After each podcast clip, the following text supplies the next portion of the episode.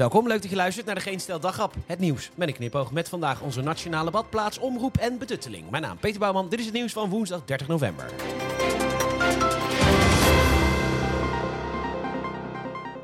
Mag ik een vraag stellen?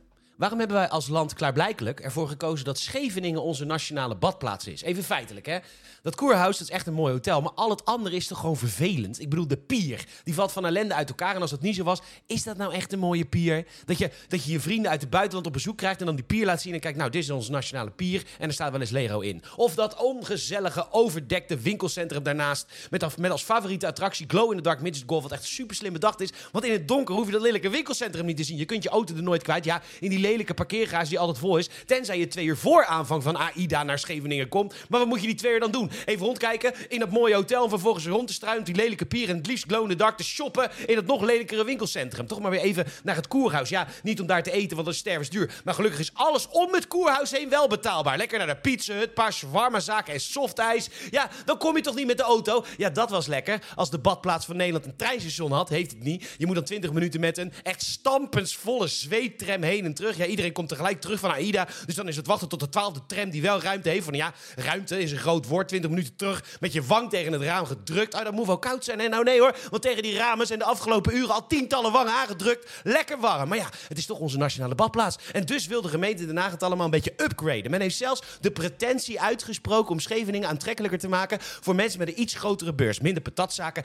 en meer tentjes waar ze iets met avocado's verkopen en een chutney van iets. Want die mensen met iets grotere beurs, die komen niet naar Scheveningen. Nee, die rijden wel wat kilometers verder en gaan naar Bloemendaal of zo. Iets zonder scheidpieren, scheid go-share scooters, alleen maar fastfood. Die laten hun wagen parkeren door het koerhuis, komen het hotel niet uit, slapen zonsopgang op de Instagram en de auto in. Zonnebaden in Vlissingen, Noordwijk, Egmond, Bergen aan Zee.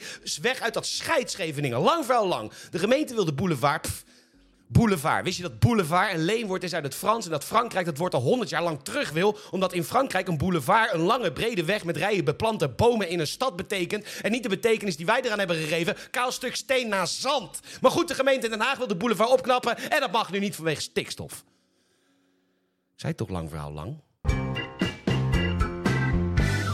De beerput is geopend, want Morris, het meldpunt voor ongewenste omgangsvormen in de culturele en creatieve sector, heeft de afgelopen week 50 nieuwe meldingen gekregen over misstanden in de mediawereld. En er zullen heus wel wraakzuchtige flutmeldingen tussen zitten, maar er zullen er ook echt wel een aantal gegrond zijn, want de mediawereld is best wel een zieke wereld. En is het niet eens tijd om na te denken over een nieuw bestel? Want drie televisiezenders, zes radiozenders en dan nog een paar websites, allen zelfversterkend en concurrentieonderdrukkend. Ik bedoel, op nos.nl, onafhankelijk nieuwsmedium, wordt elke dag wel een podcast of televisieprogramma aangeprezen om nog maar te zwijgen over de hoeveelheid nutteloze flutprogramma's die overal worden gemaakt door belastinggeld. Ja joh, laten we beste zangers een programma over Nederlandse zangers. Die Nederlandse muziek van Nederlandse artiesten zingen. Opnemen op Ibiza. Want wat is de publieke omroep? En toch altijd als de kippen bij als maatschappelijke debatten even moeten worden afgerond. Zonder dat er echt een debat is geweest. Maar oh wee, als we aan het bestel. dat gebaseerd is op het indelen van omroepen op christelijke geloofsovertuigingen. morren. Over matig gelul over inclusie en veilige werkomgeving. En oh, wat snapt de buitenwereld er toch weinig van? Nee, wij snappen inderdaad niet dat daar een miljard euro naartoe gaat.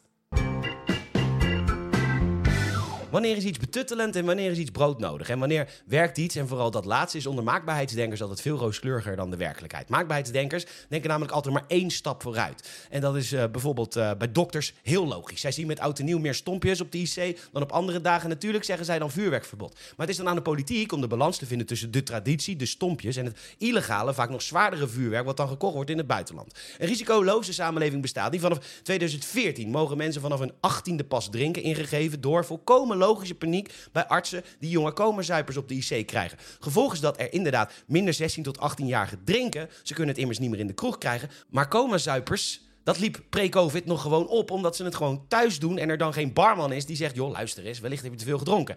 En om dan nog maar te zwijgen over het gebruik van lachgas. Nogmaals, logisch dat de dokters denken dat een verbod op alcohol de oplossing is, maar als politiek moet je verder denken dan binnen de professie arts. Lang vooral lang. Herrie. Er is te veel herrie bij concerten en in de horeca en dus moet volgens de Gezondheidsraad het maximale geluidsniveau voor muziek omlaag. Ondertussen wordt de horeca bij het AD direct voor de bus geworpen door de evenementenbranche. Let op. Maar we moeten, in ons, uh, we moeten ons niet blind staren op de festivals en de concerten. Nee, dat moeten we vooral niet doen. In onze sector werken we met professionals die dag en nacht bezig zijn met goed en veilig geluid. We monitoren en meten alles en registreren dit ook voor de overheid. In de horeca gebeurt het een stuk minder. Daar komt de muziek vaak ongecontroleerd en ongefilterd de ruimte in. Ik denk dat je vooral daar moet kijken. Lekker collegiaal evenementenbranche. Of een nieuwe norm echt gaat werken, ik heb geen idee. Maar als dit wordt doorgevoerd, is het meest irritante gevolg de boa's. Ja, zie je al staan daar in de hoek van de kroeg? metertje. En dan naar zijn horecaondernemer zo, meneer. Dit is 102 decibel en niet 100. Dat is wel zonde van de omzet hè, vandaag, meneer. Hè? Dat is zonde. Weet je, je gunt die arme cafébaas genoeg gehoorschade... dat hij dat niet hoeft aan te horen. Bedankt voor het luisteren. En toch even persoonlijk, doe het eigenlijk nooit. Dat wil ik ook eigenlijk zo houden. Maar toch even over gratis geld voor iedereen. De publieke omroep. Midden in de coronapandemie kwam ik met een plan voor een nieuwspodcast. Dagelijks met, met een knipoog. Want alles was zwaar en avondklokken, rellen en gedoe. Nou ja, toen zei mijn werkgever Bart, joh, leuk idee, ga die podcast lekker elke dag maken. En sindsdien heb ik hem één keer gebeld met, een, met de vraag, joh, is deze grap misschien te hard? En toen zei hij, je hoeft mij hier nooit meer over te bellen, want het is jouw podcast en jij mag daarin doen wat je wil. Goed werkgeverschap. En wij krijgen niet aan het begin van het jaar een zak met geld en zegt van, joh, ga lekker een programma maken op Ibiza of ergens anders. Wij leven van adverteerders en van geen stel premium leden. Dus mocht je mijn werkgever een kerstcadeau willen geven, wat hij echt verdient, uh, premium.geenstel.nl. Kost je 50 piek per jaar. En mede dankzij dat geld kunnen wij lekker overal tegenaan blijven schoppen. En dat is volgens mij waar geen stijl verdient en waarvoor geen stijl op de wereld is. Kortom, premium.geenstel.nl. Nogmaals, bedankt voor het luisteren. Ik ben er morgen weer. Tot dan.